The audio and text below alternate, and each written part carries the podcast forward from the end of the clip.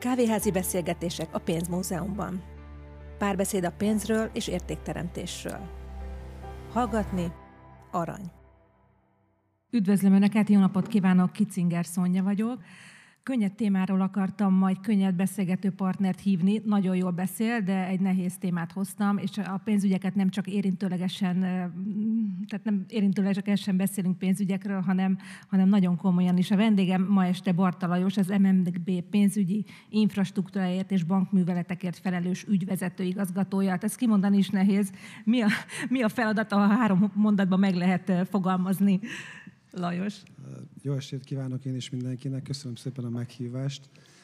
Hát alapvetően az én feladatom, az én csapatomnak az a feladata, hogy mindenki, aki itt ül és esetleg bankol, tehát hogy virtuálisan használ pénzt, nem csak bankjegyeket, azt mi szabályozzuk Magyarországon, hogy hogyan kell mondjuk egy bankkártyát egy banknak az ügyfelek rendelkezésére bocsátania, hogyan kell lebonyolítania mondjuk egy átutalási tranzakciót, ki is megyünk a bankokba, és ellenőrizzük, hogy ezt megfelelően végzik-e, ha nem, akkor megbüntetjük őket, és időnként pedig fejlesztéseket kezdeményezünk annak érdekében, hogy minél jobban működjön Magyarországon a, a pénzügyi infrastruktúra. A legutolsó ilyen volt például az azonnali fizetésnek a bevezetése, amit elmondhatok, hogy nem a bankok maguktól kezdeményezték, hogy szeretnének egy ilyet a fogyasztóknak, hanem a Nemzeti Bank erőltette ki a bankszektorban. Tehát, hogy két percen belül átérje, vagy mennyi a, a Két másodperc. Két másodperc, ú. A mai témánk online banki csalások és a kiberbiztonság lesz. Elsőként a nézőközönség soraitból kérdezem az itt jelenlevőket, hogy kitért már átverés, ki vált átverés áldozatává. Ugye általában azt szoktuk mondani, hogy mindenkinek van egy ismerőse, aki már átélt ilyesmit, de velünk sosem történt ilyesmi. Ki az, aki, aki tért már ilyen? Csak bátran emelje fel mindenki a kezét. Lajos, akkor egy esetet elmesélsz, ami, ami téged ért? Hát nem engem, csak a családomon a gyerekemet érte, hogy valamilyen játékfelületen játszott, és aztán vásárolt onnan valamit, majd hirtelen, és az egy ilyen egy-két eurós tétel volt, amit megvásárolt a bankkártyával, és aztán hirtelen elkezdtek megérkezni arra a bankszámlára először csak 4-5 eurós további tételek, majd aztán 100 euró, 200 euró, és akkor nyilván ez az volt, hogy a bankkártya adataival visszaéltek.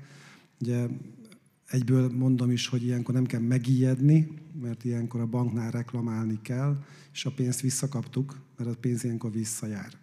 De megtörtént a gyerekemmel, hogy az ő számlájáról elkezdték leszedni a pénzt.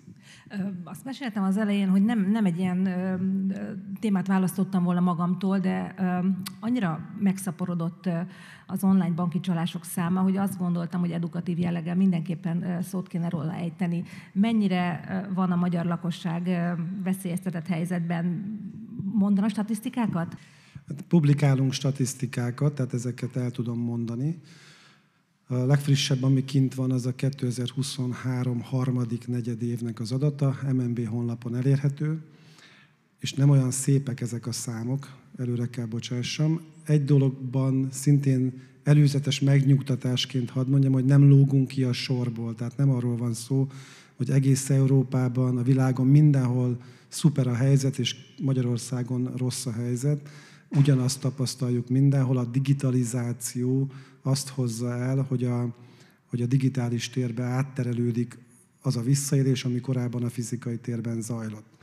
Konkrétan Magyarországon leginkább kétféleképpen fizetünk digitálisan, bankkártyával vagy átutalással.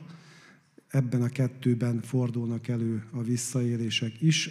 Az elmúlt negyed évben körülbelül 5,5 ezer átutalásos csalás történt, 9 milliárd forint értékben, tehát 5,5 ezer embert sikerült átverni, és 9 milliárd forint kár keletkezett.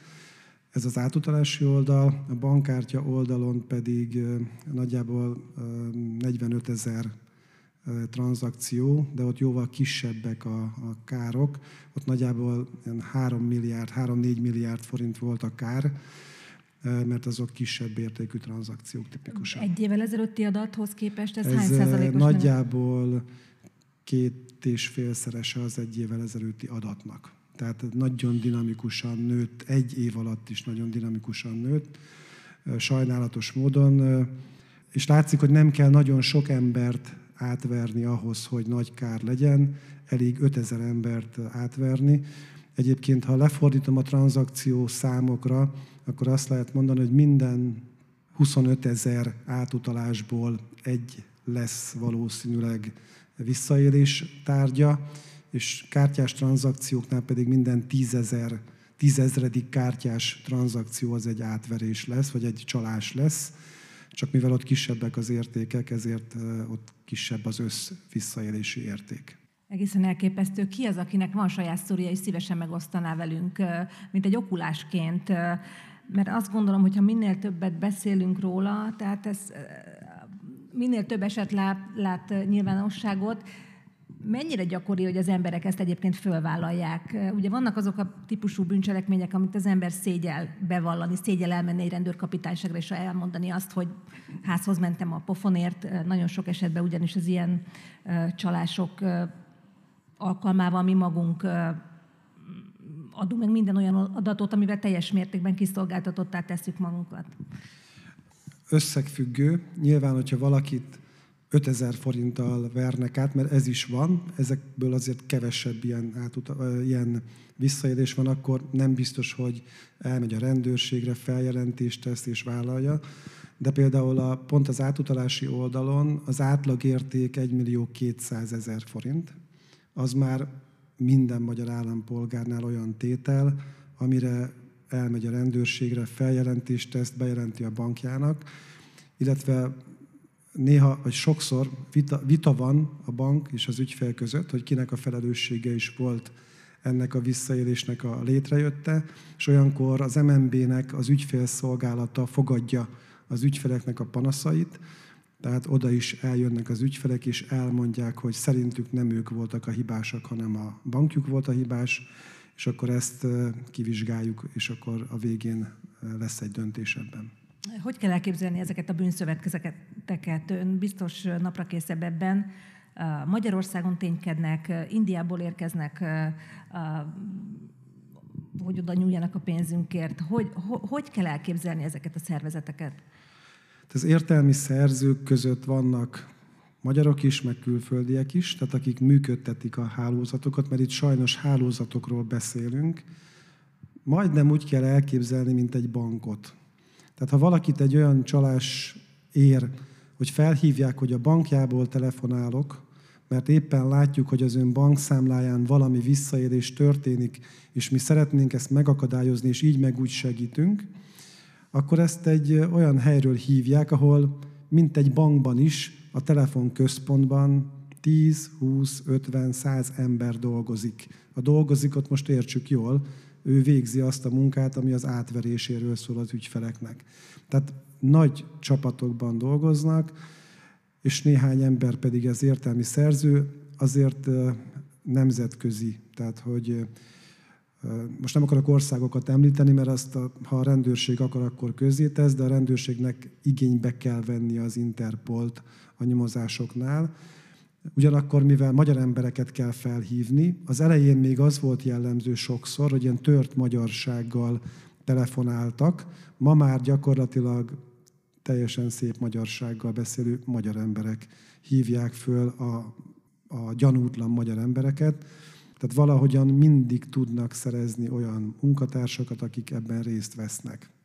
Nagyon sokszor ezek szépen beszélő, az ügyfélszolgálati titkokat jól ismerő, higgadt valakik, akiket nagyon nehéz kihozni a sodrukból, és igazán profint pszichológiai felkészültséggel állnak ehhez a munkához? Hát a nagy probléma az, hogy csalás mindig volt, vagy visszaélés mindig volt. Amikor csak bankjegy volt, és nem volt még bankkártya, akkor ellopták a pénztárcánkat. Budapest híres volt a zsebtolvajlásról, meg volt az, hogy hova telepítették ki Budapestről a zsebtolvajokat, azokat így kiűzték ilyen agglomerációs településekbe, és akkor oda úgy felügyelték őket, hogy minél kevesebb tolvaj legyen, és akkor is rengeteg kár érte az embereket.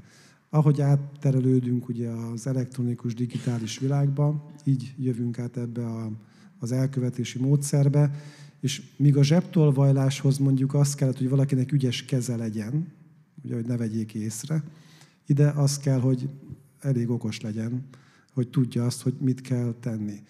És uh, utána, miután már ez megtörtént, hogy átálltunk az elektronikus világra, én elég régen dolgozok a Nemzeti Bankban, amikor beléptem ide, pont egyébként tavaly 25 évvel ezelőtt, akkor Magyarországon körülbelül, hogy is azt mondjam, egy millió bankkártyás tranzakció volt egy évben. Tavaly meg 1 milliárd 500 millió, tehát azért kicsit van különbség. Akkor, és nagyon sokáig, egész a 2000-es éveknek a, a, az ele, vagy a közepéig, mondjuk 2010-ig az volt a fő visszaélési probléma, hogy ellopták a pénztárcánkat, kiszedték belőle a bankkártyánkat, és azzal tudtak visszaélni. Tehát mindig a, fizikailag meg kellett szerezni az eszközt, és az a bankkártya volt leginkább. Most már nem kell fizikailag megszerezni az eszközt, tehát most már másképpen követik el, és méghozzá úgy, sajnálatos módon, hogy nem is magában a fizetési folyamatban csapják be az embereket, hanem már előtte. Tehát felhívják, vagy a bank nevében, vagy egy csomagküldő szolgálattól egy e-mailt kap, vagy, egy ilyen, vagy a Facebookon, a Marketplace-en, különböző helyeken meg akarunk valamit venni, olvassuk a jobbnál jobb befektetési lehetőségeket a különböző internetes felületeken, és ezekre lecsapunk, mert elhisszük, hogy három hónap alatt egy millió forintból négy millió forintot lehet kapni. Ez konkrét eset, tehát hogy nem egy kitalált eset, valaki azzal a panaszsal fordult az MNB-hez, hogy őt egy külföldi valaki megtalálta egy ilyen hirdetéssel, hogy ha most betesz egy millió forintot, akkor három hónap múlva négy milliót fog, és ő elküldte az egy milliót, és nem jött meg a négy millió. És az MNB csináljon valamit. Tehát, hogy az emberek sajnos még hiszékenyek sok mindenben, és hajlamosak vagyunk arra is, hogy kapzsik legyünk, és ezt tudják a visszaélők is. Tehát most minden átment erre a manipulatív pszichológiai térbe, és ahogy az említetted, említetted is, most az a nagy probléma, és azért rossz az ügyfelek helyzete per pillanat, mert mi magunk megadjuk az adatainkat ezeknek a pszichológiai csalóknak, és utána azt már nem tudja olyan nagyon könnyen egy bank megkülönböztetni, hogy a mi adatainkkal éppen kiel vissza, sőt, az esetek egy részében a csalók arra vesznek rá bennünket, hogy mi magunk hajtsunk végre tranzakciókat, és mi végrehajtjuk a tranzakciókat. Tehát számtalan példa van, amikor nem adjuk ki az adatot, ők csak mond, diktálják telefonba, hogy mit kell csinálni, mi pedig megtesszük, és szépen elutaljuk a pénzt oda, ahova mondják, aztán kiderül egy pár óra múlva rájövünk, hogy valami nem stimmelt, csak addigra késő. Hogyan lehet csirájába elfolytani ezt a dolgot? Ne éljünk online életet, higgyünk a cashben, tartsuk a párnacihában. Mit javasol? Hát ugye ez olyan egy kicsit, mint a ipari forradalom volt annak idején, hogy először gépeket kezdtek rombolni az emberek, hogy ne legyen haladás. Most is lehet számítógépeket rombolni, tehát lehet a digitalizációt próbálni megállítani, de nem valószínű, hogy ez működni fog. Itt sok fronton mindenkinek tennivalója van, és vannak is erre a Nemzeti Banknak, a Bankszövetségnek, a különböző minisztériumoknak, a rendőrségnek, a Nemzeti Kibervédelmi Intézetnek most konkrét tervei és projektjei arra, hogy hogyan csökkentsük ezt a visszaérést, és én azt gondolom, hogy ez sikeres is lesz, egy kis idő kell hozzá, de most nagyon sok szakértő dolgozik Magyarországon is azon, hogy, hogy leszorítsuk ezeket a visszaérési arányokat. Ez hirtelen nőtt fel, azt gondolom, hogy egy év múlva már talán egy kicsit jobb lesz a helyzet. Két év múlva meg biztosan, mert vannak olyan rendszerfejlesztéseink is, amik kimondottan azért vannak, hogy ki lehessen szűrni ezeket a visszaélés gyanús tranzakciókat.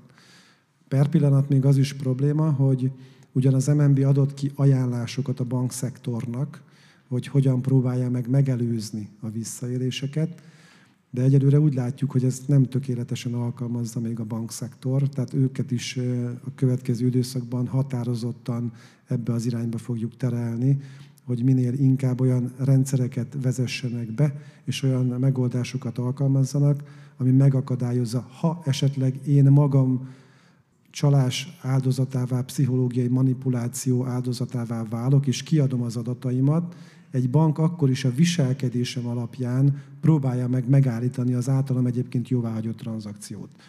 Ma amiatt, hogy jóváhagyjuk a tranzakciókat, tehát mert kiszedik belőlünk az információkat, emiatt a jogszabályok alapján a bank jogosan átterheli az ügyfélre a kárt. Ez nagyon megváltozott 5 évvel ezelőtt, vagy 10 évvel ezelőtt, azok voltak az arányok, hogy a, mondjuk a bankkártyás üzletág akkor az volt, ami volt igazából, akkor az átutalások még nem annyira domináltak. Nagyjából 90%-át a károknak a bankok viselték, és 10%-át viselték, tudták áthárítani az ügyfelekre. És ez azért volt, mert a csalók a banki hiányosságokat tudták kihasználni. Mára a bankok a rendszereiket majdnem tökére fejlesztették a bankkártya fronton, ezért most az ügyfelet támadják a csalók, és mivel az ügyfél részt vesz a visszaélésben, ezért sajnos be lehet bizonyítani, hogy ő ennek a részese volt, és emiatt a jogszabály már nem védi. Úgyhogy ez egy nagy probléma abban, hogy megváltozott a, a profilja a visszaéléseknek, és emiatt eh, sokkal nagyobb kárt viselnek most az ügyfelek. Most már a bankkártyás visszaéléseknél is, ahol ez a 90-10 volt az arány, most már 60 ot körülbelül az ügyfelek viselnek. És azért ez nem mindegy, hogy mondjuk egy évi 4 milliárd forintból az ügyfelek mennyit viselnek. Le tudunk modellezni egy ilyen esetet, hogy, hogy hát hogy zajlik egy ilyesmi? Tehát mondjuk engem ön felhív. Hát a, a leg, most a leggyakoribb, a kétféle dolog van most, ami nagyon gyakori. Az egyik, hogy felhív a bankunk. Felhív a bankunk, hogy valami gyanúsat észlelt a számlánkon.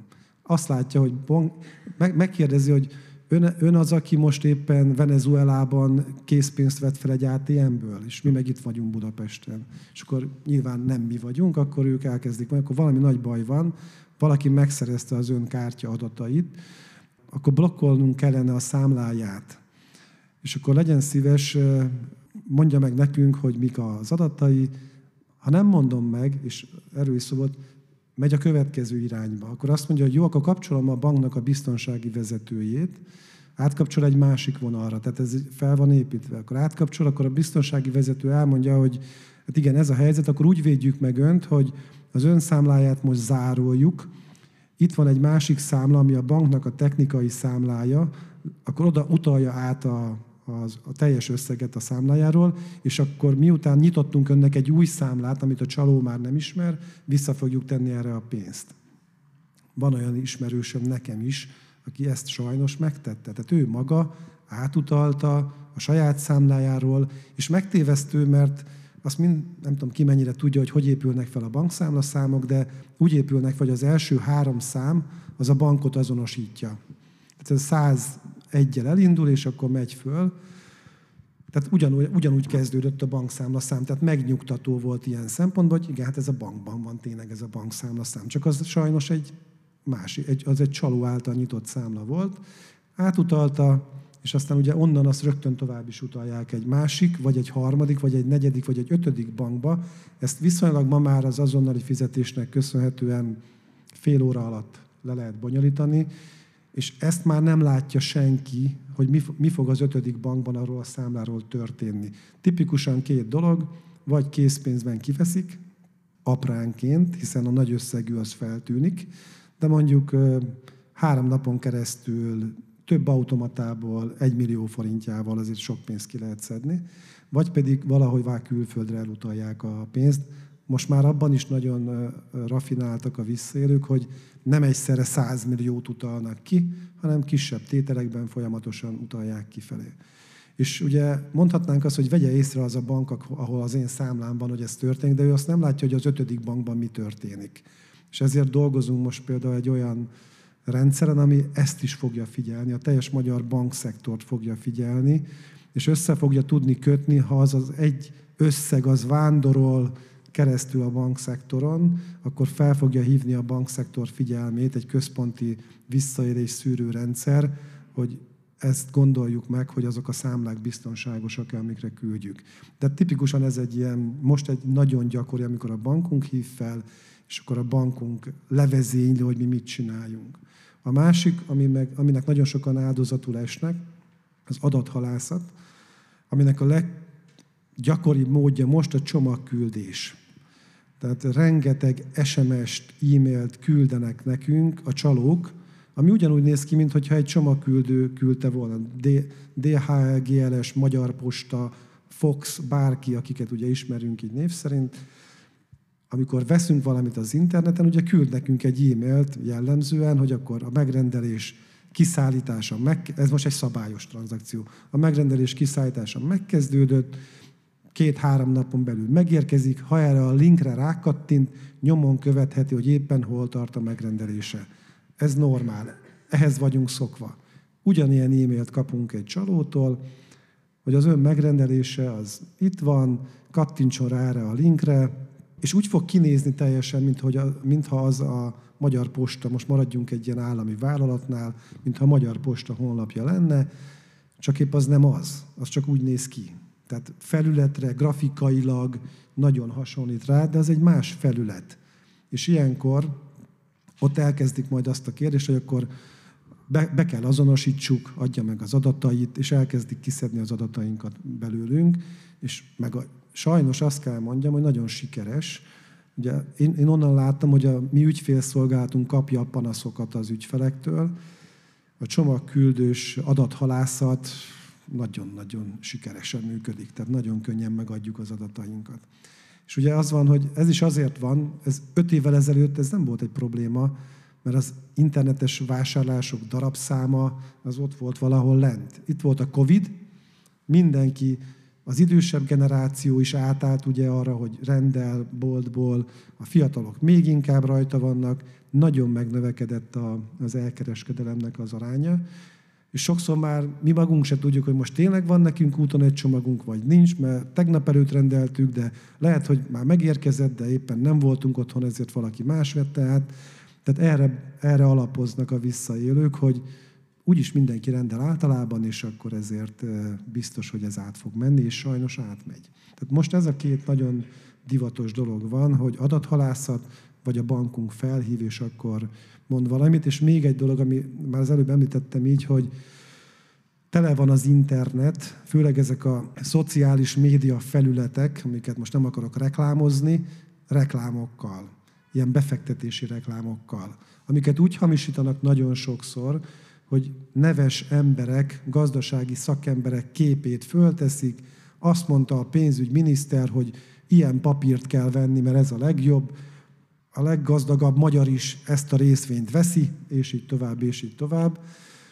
És, ezekre, és ezek ugye kínálják a nagyon magas hozamokat, és ebbe nagyon sokan ebbe is bedőlnek, hogy a magas hozam reményében nem kell, hogy egy milliót, kevesebbet is lehet, de mondok erre is egy példát, hogy, hogy érzékeltő legyen, hogy nem szabad próbálkozni sem ezeken a felületeken.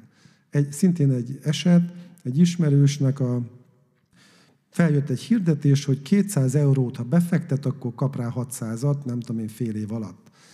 Meg 200 euró nem sok pénz, befe, az ugye mondjuk most 80 ezer forint, hát ennyivel lehet játszani. Elkezdte, ráadásul itt külföldi volt az internetes felület, de felhívták, ahogy beregisztrált, rögtön felhívták telefonon, és elkezdték mondani, hogy akkor mit kell pontosan csinálni, hogyan kell megnyitni a számlát, ahhoz, hogy ő oda tudja tenni a pénzt. És ő nagyon rafinált volt, mert a 200 eurót azt egy olyan számláról küldte, amin nem volt más pénz. Tehát csak a 200 euró. Tehát úgy volt vele, hogy elbukja, elbukja, csak ezt bukja el. Igen ám, de másnap felhívták még egyszer, hogy 10 ezer eurót fektessen be. Mondta, hogy á, nem, nem, ő neki ez a 200 euró, ez pont elég volt. Jó, akkor a 200 eurónak a lebonyolítási díja az 2000 forint, azt legyen szíves utalja át nekik ide. És akkor küldtek hozzá egy QR kódos e-mailt, ő beolvasta szépen a QR kódot, letelepített egy programot, azon keresztül elküldte a 2000 forintot, de miközben ő a 2000 forintot küldte, a csaló a QR kódon keresztül ahogy ő ugye adta be az adatait a bankba, már átvette a banki, a netbankjában az irányítást, és lesöpörte a teljes számláját. Tehát csak, a, ő csak 2000 forintot utalt el, de közben lesöpörték a számláját. És csak 200 euróval akart játszani. Tehát, hogy ha ne tűjünk be ilyeneknek, mert ez mindig, mindig nagyon jónak tűnik, és nagyon vonzónak tűnik, és mi sajnos, most magamat nem mondanám, de az átlagember nincs tisztában azzal, hogy mi zajlik a háttérben, egy ilyen technológiailag mi zajlik a háttérben. Sajnos ezek a visszaérők abszolút tisztában vannak vele, hogy pontosan mi kell, hogyan kell azonosítani magát, hogyan kell ezeket az információkat megadni a bankunk felé, és ez nagyon sokszor ez történik, hogy miközben egy pici összeggel valamit teszünk, a teljes számla egyenleg lesöprésre kerül. Vonjuk le a tanulságokat, maradjunk az első verziónál, amikor telefonon keresnek meg, melyik ponton kell bontani a vonalat? Azonnal? Igen. Egyébként pont csak, hogy egy saját eset, a lányomat felhívták így, és szembe laknak velünk, ez volt a szerencse. És a feleségem már megtanulta tőlem, hogy ezt azért ez egy veszélyes helyzet, és mivel neki szólt a lányom először, ő már mondta neki, hogy tegye le a telefont. És aztán visszahívattuk a, visszahívattuk a bankját vele, és kiderült, hogy tényleg a bankja volt. Tehát, hogy... És, Ezeket hogy szűrjük meg? Hát ezt úgy szűrjük meg, hogy minket felhívnak egy telefonszámról. Sajnos az is egy működő technológia, hogy a telefonszám az a bankunk telefonszáma, vagy a Nemzeti Bank telefonszáma, vagy a pénzügyminisztérium telefonszáma. Jelenleg lehet így hamisítani a telefonszámokat, hogy a mobilunkon azt a számot írja ki, amit akarnak. Tehát hiába engem mondjuk Venezuelából hívnak egy ilyen visszaélő call centerből, akkor is azt fogja kérni, hogy ez a Magyar Nemzeti Bank telefonszáma. És ő azt fogja mondani, hogy a Magyar Nemzeti Bank ügyfélszolgálatáról hívom, és mit tudom én, vagy az OTP banknak az ügyfélszolgálatáról hívom. Tehát, hogy, és ezért ne, ezt se tudjuk meg, ebből se tudjuk megállapítani, hogy valóban a bankunk hív, vagy nem. Egy biztos megoldás van. Bárkit felhív a bankja, és azt mondja, hogy a bankból hívom, tegye le, minden banknak kint van a honlapján, vagy jobb esetben el van nekünk mentve, hogy mi a banknak a valódi ügyféltelefonszáma, még véletlenül se azt a számot hívjuk vissza, amit az előbb letettünk, hanem hívjuk fel a bankunkat azon a telefonszámon, ami ismert, ami annak a banknak valóban a központi telefonszáma, és mondjuk el, hogy volt egy ilyen hívásunk. Várjunk egy fél órát, um, zenét hallgatva. Most ezen dolgozunk. Például, ugye, ha bankkártyás csalás ér ma valakit, arra most már pont a banki telefonos menükben úgy néz ki, hogy rögtön lehet választani a bankkártya letiltást vagy felfüggesztést. Ez is egy hosszú folyamatnak volt az eredménye.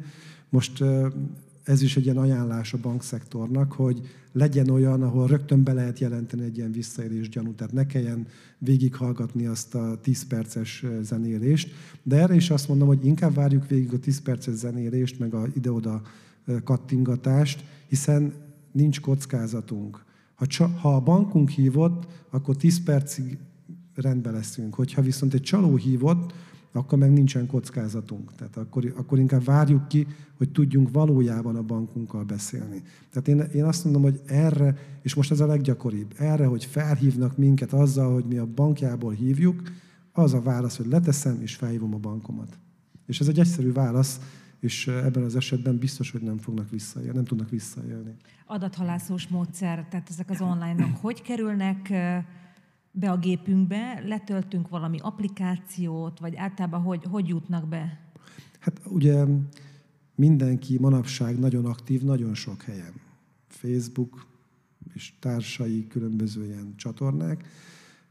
Nagyon sok ember fölteszi az összes kontaktadatát, lehet látni, hogy hol tartózkodik éppen, posztol a nyaralásáról, tehát hogy elég óvatlanok vagyunk, hogy nagyon sok adatunk elérhető legyen, de egyébként az e-mail címeket is lopják, tehát hogy rengeteg hír van, hogy a, a Gmail-től, a, bárhonnan az e-mail címeket könnyen el lehet lopni, ezek nincsenek levédve, amikor kommunikálunk az interneten keresztül, azért ezek nem védett dolgok, ezt tudni kell.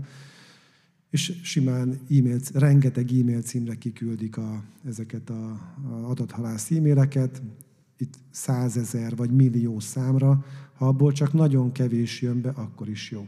Tehát, és kis összegekkel jön be, akkor is jó. Erre az a válaszom az ilyen típusú e-mailekre, hogy ne kattintgassunk feleslegesen mindenféle linkekre, amiket küldenek. A legtöbbször a, ezekkel a linkekkel van a baj, aminek nincs jó magyar neve, amikor van egy ilyen más színen, általában kék színen világító hosszú sor, és akkor arra lehet rákattintani, és az nyit meg egy internetes oldalt. De ha véletlenül rákattintunk, még akkor nincs baj, ne adjunk meg semmilyen adatot. Azt tudni kell, hogy senki, a bankunk se, a csomagküldő se, senki nem kér bizalmas adatokat e-mailben. Tehát ez, ezek mind átverés gyanúsak, nem szabad megadni. És a harmadik dolog, ami nagyon fontos, hogy nem töltünk le semmit.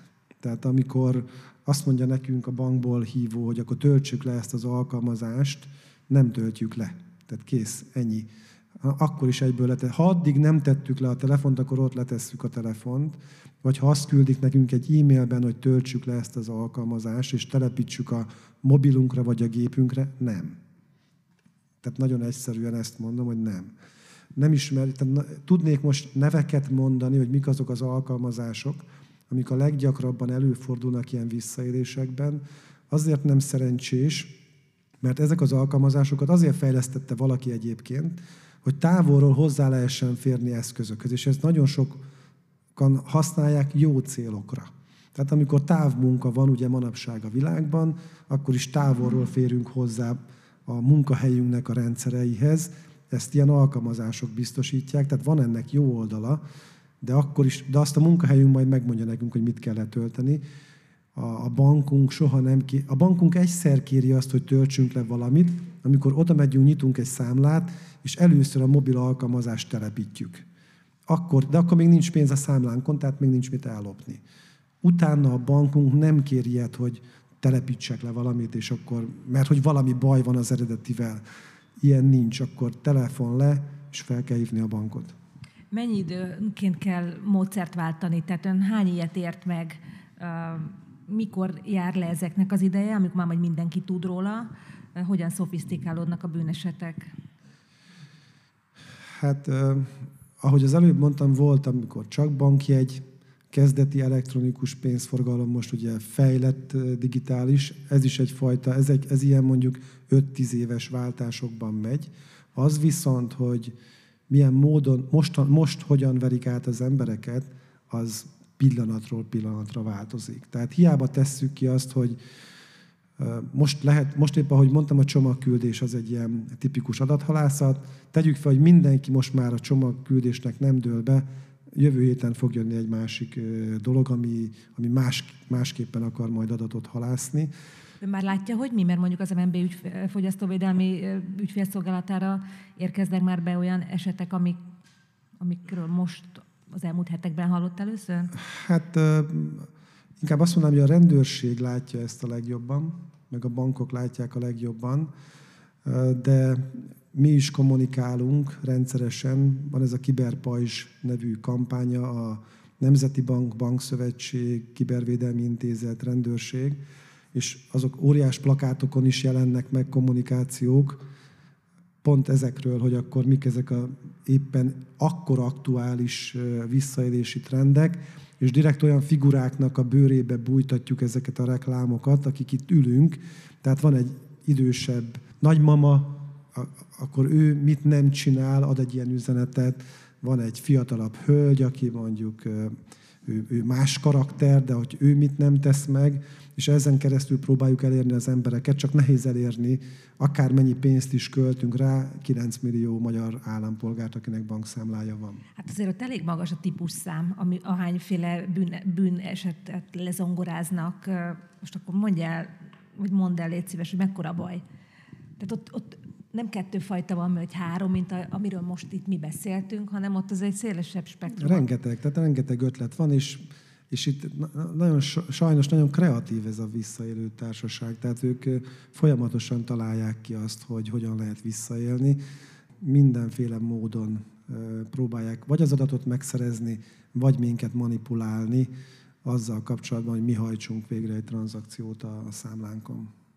De azért nem mindig nagyon dörzsöltek, tehát azért én már beszélgettem el olyan a telefon túlvégén olyas valakikkel, akik, akiket kettőből be lehet azért mattolni. Tehát ugye írásban is azért a, a rossz magyarság például az egy, az egy, az ott azért el lehet bukni, tehát egy rossz stilisztika, rossz helyesírás. Igen, ez igaz. Tehát, ahogy mondtam, először sok volt a tört magyarul beszélő, most már azért ez egyre kevésbé probléma. Az elején, nagy elején, két-három éve mondjuk, rengeteg olyan e-mail volt, aminek a fele karakter orosz volt, a fele meg magyar.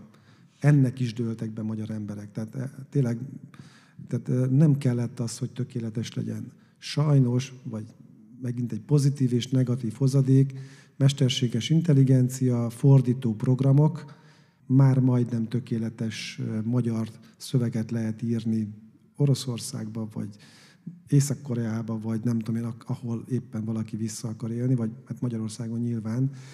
Tehát most már ez egyre nehezebben kiszűrhető, és az is, hogy egyre profibbak azok a hamisított honlapok, ahova elvisznek minket a különböző kapcsolódó ilyen linkek.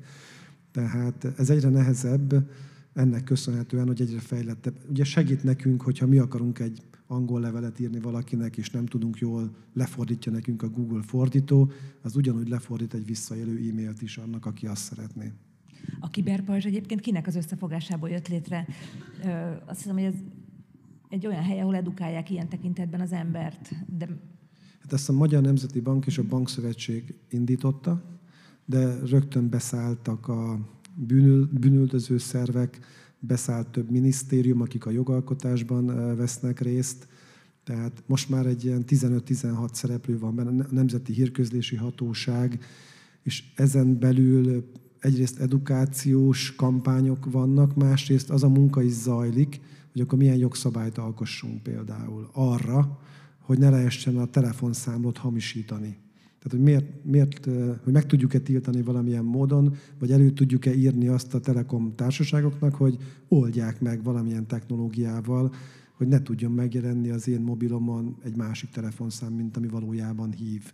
De tudnék még mondani másokat, tehát több szabályozási kérdésben zajlik most a munka, benne van az igazságügyi minisztérium is, a gazdaságfejlesztési minisztérium is ebben a, ebben a csoportban, a kiberpajzsban.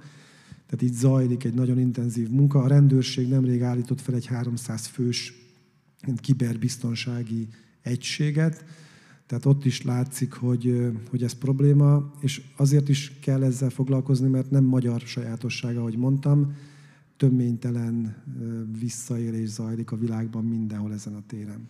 Mi van, ha megtörténik a baj, és behúztak a csőbe? Mi a teendő? Hát ugye alapból az a teendő, hogy az egy probléma, hogy nem vesszük rögtön észre, nyilván, tehát ez átlagosan 4-8 óra telik el, míg realizáljuk, hogy átvertek minket, és addigra az esetek többségében már a pénz az nagyon valahol távol van. Emiatt nagyon kicsi a megtérülés, tehát amikor vissza lehet szerezni még a pénzt. Az első feladat a bankot kell értesítenie. A jogszabályok is ezt mondják, hogy az ügyfél bármilyen visszaélést észlel, akkor a bankját kell értesíteni. A bankja fel fog venni egy jegyzőkönyvet tőle telefonon jellemzően, hogy mi történt, elmondatja vele. És azt is fogja jelezni, azt gondolom, hogy a rendőrségen tegyen feljelentést. Tehát az a másik, hogy nyilván megfontolandó, hogy 5000 forintért teszünk-e fejen, de mondjuk 50 ezer, 100 ezer, 500, tehát nagyobb összegeknél rendőrségi feljelentést kell tenni és utána elvileg ez a két intézmény kell, hogy foglalkozzon az ügyünkkel.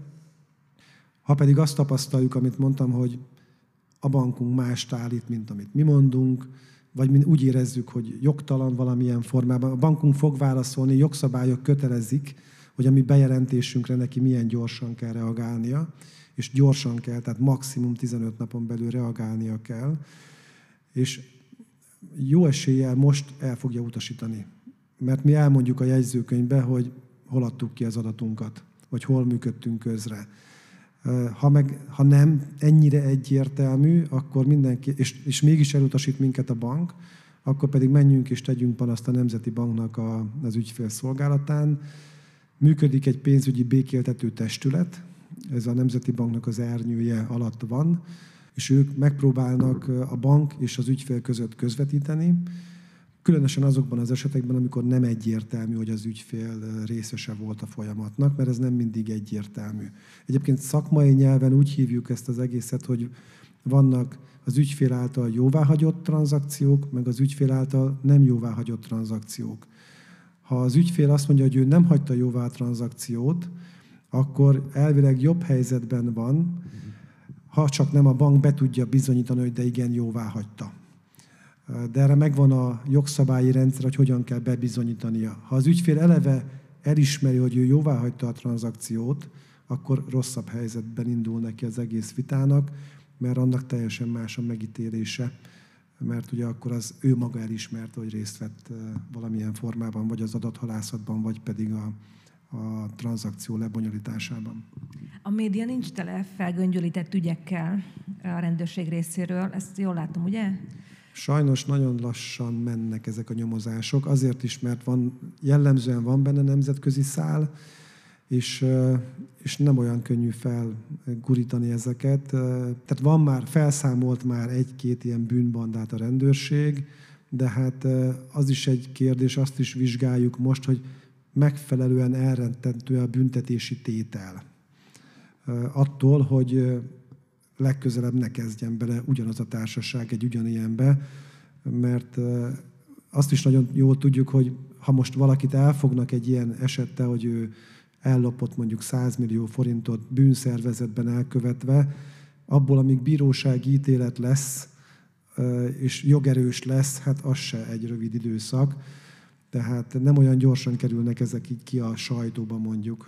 Tehát ha mondjuk két éve valakit lefüleltek, abból talán most van jogerős bírósági ítélet. Tehát ezért sem annyira van ott. És két éve még nem volt ilyen rossz a helyzet, mint amilyen most. Tehát ez, de, de egyre inkább erősödik a bűnöldözés ebben, és viszonylag jó a nemzetközi összefogás is. És az MNB békéltető testületében vannak sikeres történetek? Tehát mondj egy pár olyan hogy lemeltek 10 milliót a számlámról, és abból visszakaptam legalább. Igen, vannak vagy... sikeres esetek, sőt van olyan is, amikor mi felléptünk, mint Nemzeti Bank, egy banknak a rossz mobil applikációs technológiai megoldása miatt sok ügyfélnek a, nem a megbízásában, hanem a nevében, mert láttuk az beérkező ügyfélpanaszokból, hogy, hogy itt rendszerhiba van. Tehát itt nem arról van szó, hogy az ügyfél valamit elrontott, hanem volt egy rés, egy biztonsági rés mondjuk egy mobil applikációban, és amiatt nem egy, hanem sok száz vagy több ezer ügyfélt ért kár, és ilyenkor ugye ez először itt a pénzügyi békétető testületre megy, mert rázudul hirtelen nagyon sok panasz.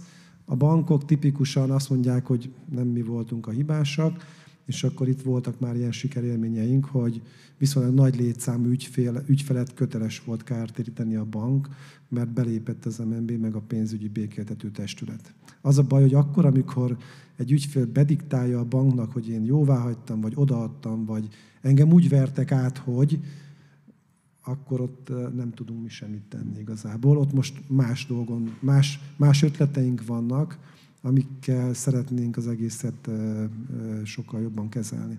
Mik a tanácsai? Tartsuk a pénzünket több helyen, több számlán, ingatlanban, készpénzben otthon, a szévben. Hát én nem, nem adnék befektetési tanácsot semmiképpen. Mint ahogy mondtam, régóta a bankszámla pénz mennyisége jóval több, mint a készpénz mennyisége Magyarországon is. Tehát ez már nem egy feltartóztatható folyamat, és ha meg otthon tartjuk, annak meg az lesz előbb-utóbb a vég, hogy ellopják. Tehát, hogy az se egy biztonságos helyzet, hogyha otthon, főleg ha mondjuk idősebb emberek, nyugdíjasok otthon tartják a pénzt, az egy nagyon veszélyes ügy. Nem akarok elmenni egy más irányba, de az elmúlt időszaknak az unokázós, csalós története nagyon hasonlít ehhez, ugyanolyan manipulatív visszaélés volt, mint itt, ahogy meggyőzik. Ott is meggyőzték azokat az embereket, akiket átvertek, és nagy mennyiségben ért kár embereket ott is. Tehát nem annyira javaslom azt, hogy sok készpénzt tartsunk otthon. Nekem a kollégáim azt mondták, most mielőtt jöttem el, megkérdeztem többeket, akik ezzel foglalkoznak, hogy mit üzennek. És azt mondták, hogy JPS, józan paraszti ész. Tehát, hogy próbáljunk meg józanul gondolkodni, hogy ha gyanús valami, akkor inkább tegyük le a telefont, hívjuk vissza a bankot, felelőtlenül ne menjünk bele kecsegtető befektetési ajánlatokba, gondolkodjunk már el józanul, hogy létezik az, hogyha Magyarországon most éppen mondjuk az állampapírra 10%-ot lehet kapni, akkor valaki nekünk 40%-os hozamot kínál, azt akkor honnan a fenéből lehet előteremteni azt a 40%-os hozamot. Tehát, hogy legyünk óvatosabbak ezekkel a kecsegtető kínálatokkal, és amit az előbb mondtam, hogy tegyük le a telefont, inkább hívjuk vissza a bankunkat, ne nyitogassuk meg a különböző linkeket, és ne töltsünk le alkalmazásokat. Ha ez, ez már eljutna mindenkihez, és ezt mindenki betartaná, radikálisan kisebb lenne a visszaéléseknek az aránya. Csak nagyon nehéz eljuttatni, mondom. Hiába teszünk be televíziós hirdetéseket, ma már nem a televízió a legnézettebb dolog. Ugye akkor megyünk az internetre, online hirdetésekbe, youtuberekkel is már szóban állunk, tehát mindenkivel, aki el tud érni a társadalomnak valamilyen rétegét, hogy az üzeneteket küldjük el. De tényleg a józan gondolkodás az segít, hogy, hogy ne hagyjuk magunkat átverni, és ne hagyjuk magunkat manipulálni. Különösen még azt, ezt nem említettem, az is egy nagyon jellemző, hogy sürgetnek bennünket. Tehát, hogy most azonnal kell lépni. Presszió. Nincs, nincs idő, azonnal tessék, most kell cselekedni. Ez abszolút gyanús. Tehát ilyenkor nem teszünk semmit. Van-e olyan tipikus áldozat, illetve ha igen, akkor meg tudod-e rajzolni a fantomképét? Nincs. Uh, ugye gondolhatnánk azt, hogy akkor biztos, aki pénzügyileg képzetlen, az sokkal könnyebb átverni, vagy aki, nem tudom én, vidéken lakik, vagy Budapest, nincs, egyszerűen nincs. Azt kell, hogy mondjam, hogy, hogy a társadalom teljes keresztmetszetében működik ez a pszichológiai manipuláció. És ugye nyilván a, ott van nagyobb kár, akinek több pénz van a számláján. Tehát, hogy ez is egy jellemző dolog, hogy, hogy most már az átutalási oldalon ott 1,2 millió forint az átlagos kárérték. Tehát, hogy azért mondom, hogy ez teljesen mindegy, hogy valaki a felsőbb, középső, bármilyen anyagi helyzetben van, bármilyen végzettsége van, ugyanúgy megtalálják, és ugyanúgy át tudják, át tudják verni, mert a pszichológia az, tehát iszonyat, mintha pszichológusokat alkalmaznának ezek a, ezek a visszaélők, akik betanítják őket, hogy hogyan kell, és tényleg úgy vannak kiképezve ezek az emberek, akik telefonálnak, hogy ha az első javaslatára én azt mondom, hogy nem, akkor mond egy másodikat. Ha arra is azt mondom, hogy nem, mond egy harmadikat. Tehát legalább 5-6 dologra fel van készítve, hogy ne engedjen engem el abból a telefonhívásból mindaddig, ameddig valamelyikre rá nem harapok. Naív kérdés, de fel kell tennem, van-e bennük bármiféle jó érzés, vagy oda nyúlnak mindenért, ami van, vagy van egy összeglimit, ami, ami még nem túl gyanús, vagy... Nincs, tehát a 0 és 5000 forint között is vannak visszaélés, vagy csalások. Nyilván, ha összeszámolom az egészet, nem ez a meghatározó. Tehát a, a, a, most úgy nézett ki például az átutalási visszaélés az elmúlt negyed évben, a harmadik negyed évben, hogy ez a 5700 visszaélés történt, annak fele volt 1 millió forint felett, meg fele volt 1 millió forint alatt.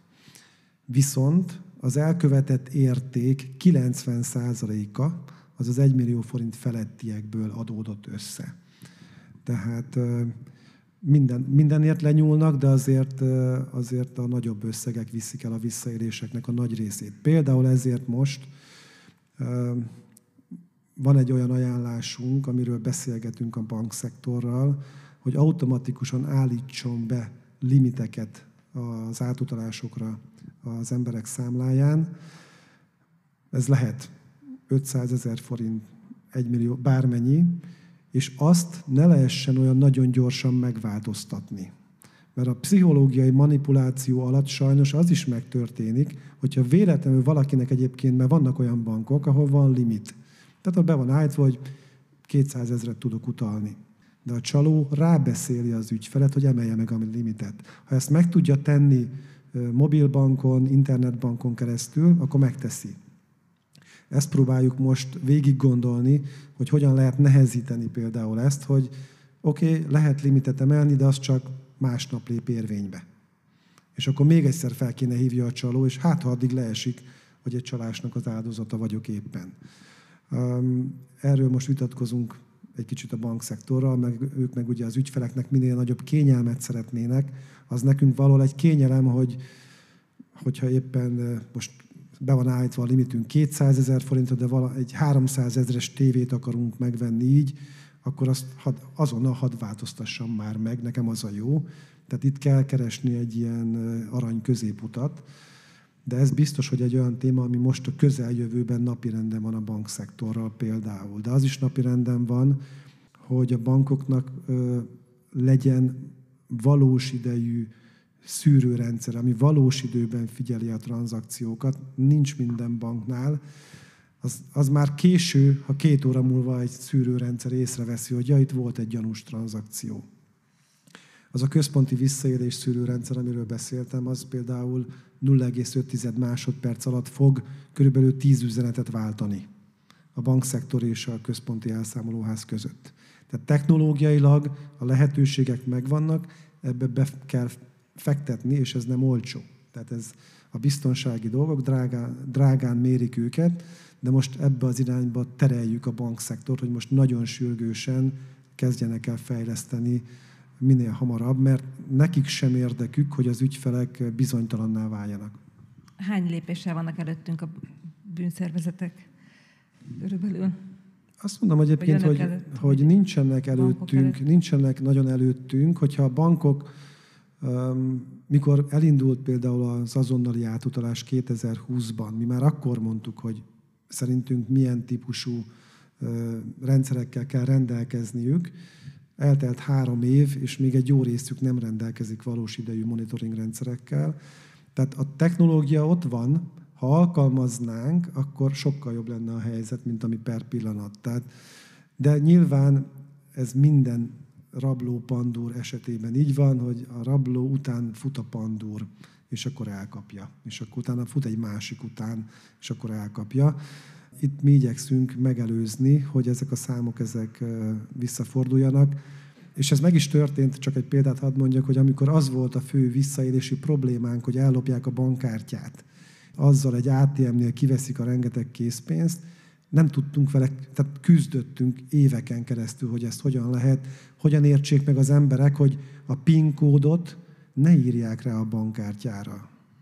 Vagy ne tegyék a pénztárcába egy papíron. Ez töménytelen esetben probléma volt. Ne karcolják bele a bankkártya hátuljába. Igen, de rá volt írva a filctollal a bankkártyára. Tehát, hogy, és ugye nyilván, ha ellopják, akkor ez a legegyszerűbb eset. De elértünk oda, hogy már ilyen visszaélés nem is látható. Volt, amikor ez volt a legfontosabb probléma, ma ez már nem is látható. Én így gondolom, hogy így leszünk ezzel a mostani visszaélési mintázatokkal is, hogy most éppen küzdünk vele, és én remélem, hogy pár év múlva ez már nem lesz probléma. Remélem, hogy semmi más nem lesz, de nyilván erre nem lehet garanciát vállalni, hogy a kreativitás sajnos azon az oldalon is nem fog fejlődni. Záró kérdésem, és aztán átadom a mikrofont a közönség soraiba. A jelszavainkat tároljuk-e applikációban, elmentjük-e a gépünkre, nagyon sokszor felkínálja a számítógépünk ezt a lehetőséget. Ebbe, se tudok már bízni akkor. Hmm, igen, ez jó kérdés. Nagyon sok helyen, amikor kártyával fizetünk, nem tudom ki, hogy tapasztalja, felajánlja, hogy elmenti a kártyát a kereskedő. És akkor a következő vásárláskor nem kell megint beírnunk a kártyaadatokat. Kényelmi, nagyon kényelmes funkció, főleg ha valaki rendszeresen, nem tudom én, élelmiszert vásárol, és akkor mindig kiszállítatja ugyanabból a boltból nem ajánlom. Tehát én azt mondom, hogy legyen egy kicsit kényelmetlenebb, de nem mentsünk el az interneten kereskedőknél kártyaadatokat például. És a jelszavakra is azt gondolom, hogy ha már nagyon sok jelszavunk van, mert sajnos ma már rengeteg helyre jelszavakat kell megjegyezni, akkor azt valami olyan formában tároljuk, amiben úgy gondoljuk, hogy biztosak vagyunk, Mindenféle titkosításokkal le lehet védeni fájlokat is, meg le lehet védeni, nem tudom én, mobilon is alkalmazásokban jelszavakat. csak amit értünk, hogy biztosan jó, ott, ott tartsuk ezeket. De sajnos azt meg tudom a magam példából, is 30 jelszót nem lehet már fejbe tartani. És ugye az sem megy, hogy ugyanazt az egy jelszót használjuk mindenhol, mert abból meg nagyon nagy baj lesz. Tehát eh, erre inkább ez a javaslatom, hogyha tehát lehet mondjuk elektronikusan tárolni, de akkor azt kell jól letitkosítani, azt a fájt, amiben tároljuk a jelszavainkat. Van rá technológia, tehát hogy digitálisan be lehet csukni, tanúsítványa le lehet zárni, lehet jelszavazni, fölmegy az ember az internetre, és meg lehet nézni, hogy milyen jelszó kell ahhoz, hogy mondjuk egy jó, egy profi feltörőnek mondjuk százezer év kelljen a feltöréséhez. Ez csak azon múlik, hogy hány karakterből áll, hány számból, hány különleges karakterből. Nyilván minél kevesebb, annál könnyebb feltörni. Tehát, hogy minél többből rakjuk össze a jelszavunkat, és az minél inkább nem egy mindennapi dolog, akkor annál nehezebb feltörni. A mai eseményre az ajándékunk egy RFID blokkoló tárca. Adtunk -e ezzel a biztonságnak, Lajos, azt szeretném kérdezni, hogy hisze az ilyesmiben. Ugye nyilván ebben van egy ilyen szövet, ami meggátolja azt, hogy valaki anélkül, hogy jóvá hagynánk a tranzakciót, leemeljen pénzt a kártyánkról, akár úgy, hogy véletlenül a buszon nekünk ütközik, blokkolott, vagy szóval elindít valami kártyás lenyúlást. Mi a vélemény erről a technológiáról? Egy időben rengeteg sajtócikk jelent meg erről, hogy megjelentek a mobil POS terminálok, és na akkor mostantól kezdve ez fog történni, hogy buszon majd dörgölőznek hozzánk, és e, leolvassák a kártyánkat. Meg megjelent ugye az érintéses fizetés, amikor nem kell bedugni a kártyát a, a terminálba. Nem emlékszem egyetlen egy ilyen panaszra sem, ami érkezett volna az MNB ügyfélszolgálatához, és ennek oka van, tehát ez egy városi legenda, hadd nyugtassak meg mindenkit. Az oka az, hogy egy ilyen terminál az úgy kerülhet valakihez, hogy leszerződött egy bankkal. Tehát csak úgy fog bekerülni a terminálról a tranzakció a kártya elszámolásba, hogyha bekerült. Ugye magáról a terminálból nem tudja kihúzni a pénzt az emberünk, hiába mondjuk leolvasta, de a terminálból nem tud készpénzt kihúzni. Ennek megvan a technológiája, hogy a kártyatársaságokon, az elszámolóházakon, a Nemzeti Bankon és a bankokon keresztül hogy fut át egy ilyen kártyatranszakció, és a végén ő a bankjától fog hozzájutni a készpénzhez, vagy a számlapénzhez. Tehát le kell szerződnie egy kereskedelmi bankkal, és ez a kereskedelmi bank ez felelős azért, hogy aki vele ilyen szerződésben áll, hogy bankkártyát elfogadhat, ha az visszaél, akkor ennek a banknak kell helytállnia helyette. És ez működik. Tehát ez nagyon jól működik, hiszen van ilyen. Tehát most eltekintve ettől a típustól, hogy valaki erre próbál. Rengeteg olyan volt az elmúlt évtizedben, hogy kereskedők csaltak egyszerűen. Tehát csak azért fiktív létrehoztak cégeket, nyitottak számlákat, kitalálták, hogy ők szolgáltatnak, meghirdettek termékeket, de közben az nem is volt nekik, vagy online, vagy fizikailag. Tehát ez létezik, amikor a kereskedő csal, ezért a bankkártya rendszerben ez bele van kódolva, hogy mindig annak a banknak a felelőssége, a kereskedő kockázatának a kezelése, aki leszerződik vele.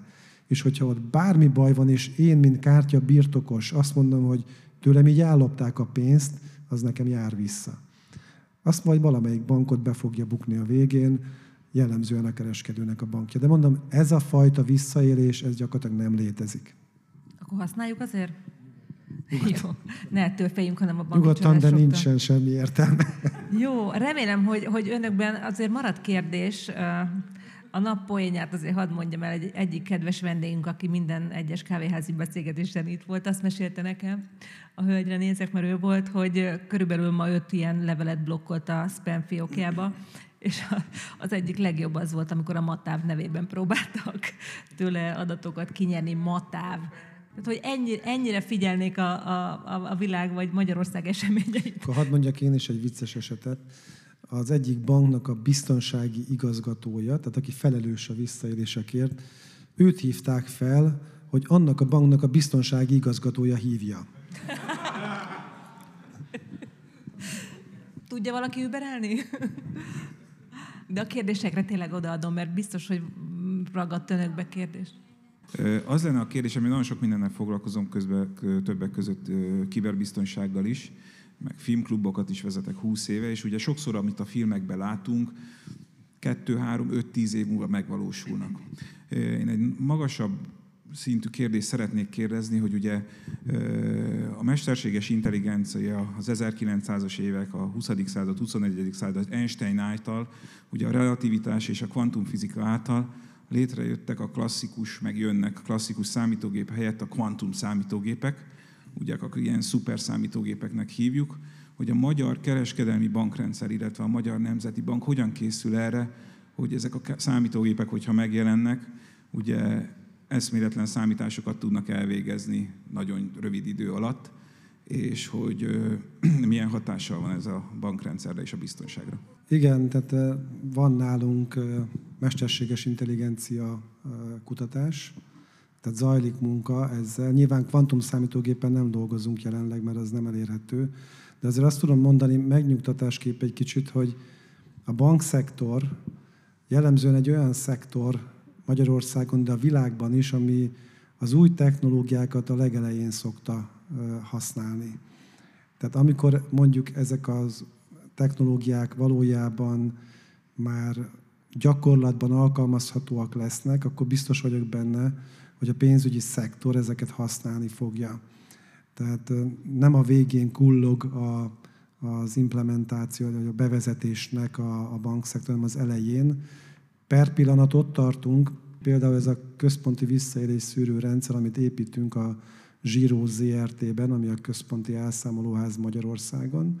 Ez egy mesterséges intelligencia alapú rendszer lesz, amiben tanuló algoritmusok fogják figyelni folyamatosan, hogy hogyan változnak a visszaélési mintázatok, és ezek alapján fog visszajelzést adni a bankoknak. Tehát ebben már kimondottan, ez a fejlesztés már elindult, 2025. július 1-én fogjuk üzembe helyezni, és ebben mesterséges intelligencia fog dolgozni. Tehát igen, ezzel foglalkozunk elhangzott, hogy több embernek is letakarították idézőjelbe, teszem a számláját. Mit jelent ez, hogy letakarítják a számláját? Ez gondolom a folyószámla, tehát hogyha egy befektetési számla, egy nyugdíjtakarékossági számla, ehhez azért nem annyira könnyű hozzáférni.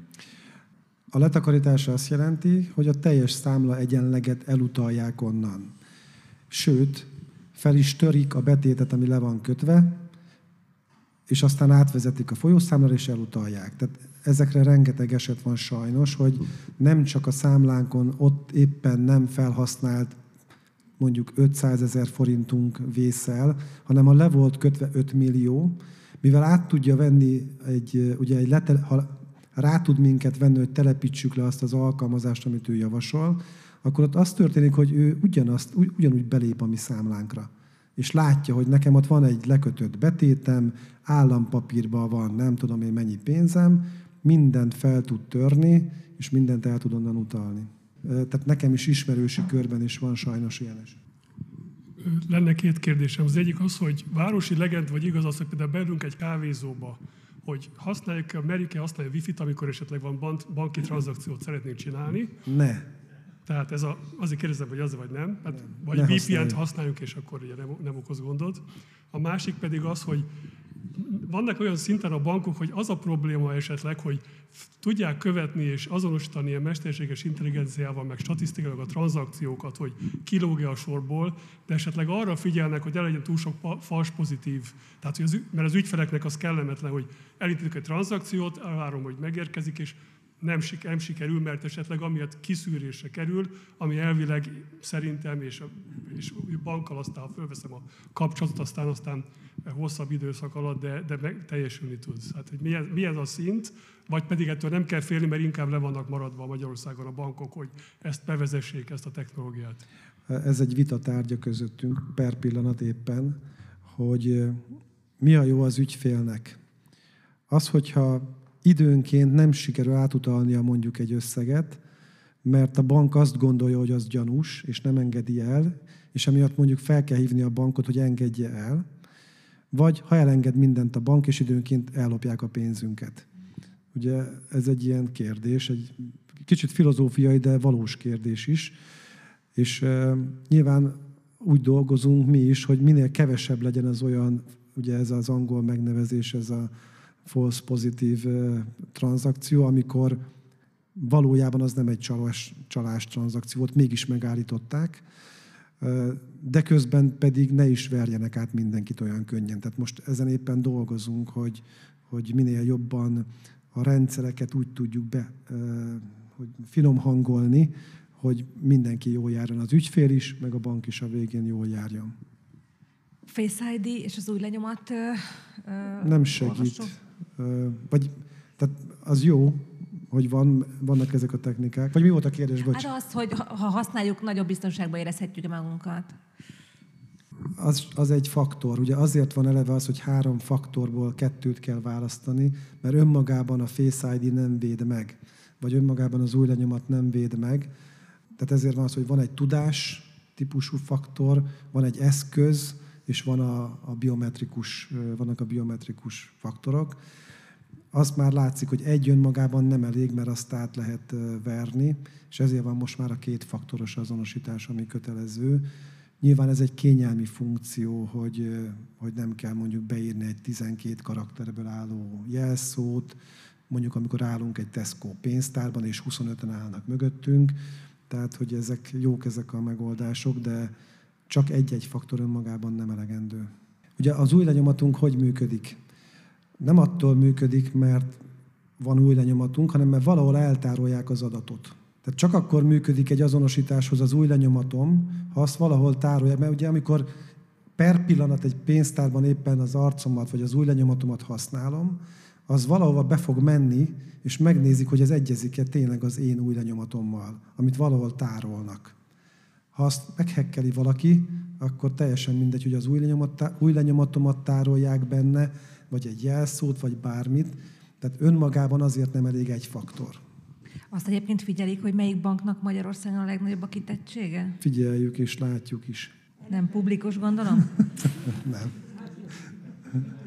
Nem, de pont, egyébként pont ez, ezen, ez konkrétan most ezen zajlik a munka, hogy nem egységes a bankszektor, hiszen van, aki hamarabb és többet beruház mondjuk biztonsági elemekbe, van, aki ezt lassabban teszi meg, mert lehet, hogy a tíz évvel ezelőtti világban ez nem volt olyan vészes, most azonnal látszik a számokban. Tehát rögtön látszik az, hogy kinek van valós idejű monitoring rendszere. Az is egy fő probléma, hogy a visszaéléseknek egy jelentős részét sajnos a bank nem is veszi észre. Tehát, hogy az ügyféltől tudja meg a bank, hogy visszaéltek a számláján. Na ez azért van, mert annak a banknak nincs valós idejű monitoring rendszere például. És ugye mi ezekből ezt látjuk, és most ebbe az irányba megy a munka, hogy limitrendszer bevezetése, valós idejű monitoring, az ügyfelek értesítése. Ugye sokszor van az, hogy, hogy most nem a bankszektor, de mondjuk egy Gmail-t, ha használ valaki, és akkor eddig használta a, a mondjuk a, a laptopjáról, majd most be akar lépni a mobiljáról, akkor fog kapni egy üzenetet a Google-től, hogy biztos, hogy te vagy az, aki be akarsz lépni. Ilyet a bankolyaink is küldhetnének nekünk, amikor érzékelik, hogy mondjuk más eszközről lépünk be, mert nyilván amikor egy csaló lép be, az nem az én eszközömről lép be, az az ő számítógépéről lép be. Ezeket technológiailag ma már lehet követni, hogy honnan jön a, a kapcsolat a, a, a bank felé. Én azt szeretném megkérdezni, nem tudom, hogy ez ide tartozik-e, hogy online bankkártyás fizetésnél hogy lehetek biztonságban. Tehát én mindig félbeadom meg a CVC kódot, és én csak annyit szoktam figyelni, hogy az a kis lakat ott van-e fönt, és HTTPS-e, az URL, vagy valami más, vagy nem is ide tartozik a téma? De ide tartozik abszolút. Ugye a bankkártyás fizetéseknél online most már kétfaktoros, itt pont az előbb ez a kérdés volt, kötelező a kétfaktoros azonosítás, kivéve ha a bank úgy dönt, hogy valamilyen ok miatt nem kell a kétfaktoros azonosítás. Ma a bankkártyáknál nem ez a fő probléma, hogy megadjuk az adatunkat és, és visszajönnek vele, hanem az, hogyha adathalászatra kiadjuk az adatunkat. Tehát amikor egy vásárlás közben fizetünk a kártyánkkal, akkor ha az egy megbízható, tehát azért az fontos, hogy egy megbízható internetes kereskedőnél vásároljunk. Erre vannak különböző jelölések, ahogy el is hangzott. Illetve az is nagyon fontos mindig, hogy ugye tanítják azt, hogy például ilyen linkek, amiken keresztül belépünk egy internetes felületre, vagy maga a, a címsor fönt az internetes oldalon, azon lehet húzni az egeret, és akkor lehet nézni azt, hogy az valóban az-e, amit ott kiír, vagy igazából nem az. Mert hogyha ráhelyezzük az egeret egy ilyen bemásolt internetes címre egy e-mailbe, akkor az a valósat fogja mutatni. Miközben ami ott megjelenik, az nem biztos, hogy a valós. Tehát meg, próbáljunk meggyőződni arról, én csak azt mondom, hogy ne vásároljunk szanaszét mindenféle megbízhatatlan internetes helyszíneken, és igyekezzünk használni az összes megadott ilyen biztonsági technológiát. A bankkártyás esetek ma egyszerűbbek, azt kell, hogy mondjam, mint az átutalásos esetek. Ezért látszik, ez jelentősen jól látszik a visszaélési tendenciákban is, hogy jóval kisebb összegek, és összességében is jóval kevesebb a visszaélés. De ott, ott nagyobb a védelme még mindig az ügyfeleknek, mint az átutalásoknál. Nekem lett volna egy kérdésem még a bankkártyás internetes fizetéshez, hogy azokon túl, amit ön mondott előbb, lehet-e megoldás ennek a biztonságosabb átételére az, hogy ha valaki mondjuk ilyen revolútot vagy valami hasonló dolgot használ, illetve ha igen, akkor milyen egyéb hátulütői lehetnek ilyen bankkártyákat ilyen fiókok mögé elbújtatni, és azon keresztül fizetni ilyen módszereknek? Ami még egy jól bevált módszer a bankkártyás internetes fizetésre, az, hogy mindegyik bank kínál virtuális kártyákat, amik kimondottan egyszer használatosak, de folyamatosan rá lehet tölteni az összeget, és akkor mindig csak annyit töltünk rá, amennyit éppen fogunk vásárolni vele. És akkor arról, és az nem nyúlik bele a, a folyószámlánkba, és ezért csak azt bukja el, ami azon van rajta. Ahogy mondtam az előbb a sztoriban is, a 200 euró egy ilyen virtuális kártyáról lett kifizetve, és arról nem tudtak volna többet ellopni, mert amögött nem volt több pénz. Ezért volt a trükk, hogy még akkor 2000 forintot el kell utalni. De az internetes vásárlásoknál ez jó. Most én nem akarom reklámozni, ugye a Revolutot említette, az is egy ilyen, hogy Magyarországon már nagyon sok ember használ Revolutot egyébként, és látjuk azt, hogy tipikusan ilyesmire használják, hogy nem az a fő számlája a magyaroknak, hanem van a számlájuk, és ha valamit vásárolnak, vagy külföldre mennek, mert jobb az árfolyam, amit ad, akkor, akkor használják a Revolutot. És ez egy védelem ilyen szempontból, a Revolut is tekinthető egy virtuális kártyának, de mondom, a bankoktól is kaphatunk ilyen virtuális kártyákat. Jelenleg több száz szakértő dolgozik összefogásban a felsorolt intézményekben Magyarországon azon, hogy az elektronikus pénzforgalom az biztonságos maradjon, hogy ott tudjunk maradni Európának a végén, kullogjunk ebben a mutatóban, ami ebben az esetben egy pozitív dolog, és nem egy negatív. A jó hírem az, hogy a következő kávéházi beszélgetések vendége egy pszichológus lesz, akitől, akinek már azt hiszem, hogy sokan várjuk az érkezését, hogyan álljunk ellen a pszichológiai nyomásnak. Úgyhogy várjuk Önöket egy hónap múlva, február 13-án. Köszönöm, hogy elfogadták a meghívást.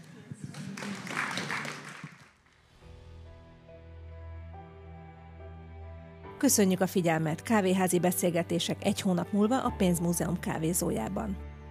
Kövesse a beszélgetést élőben, vagy a Pénzmúzeum podcast csatornáján.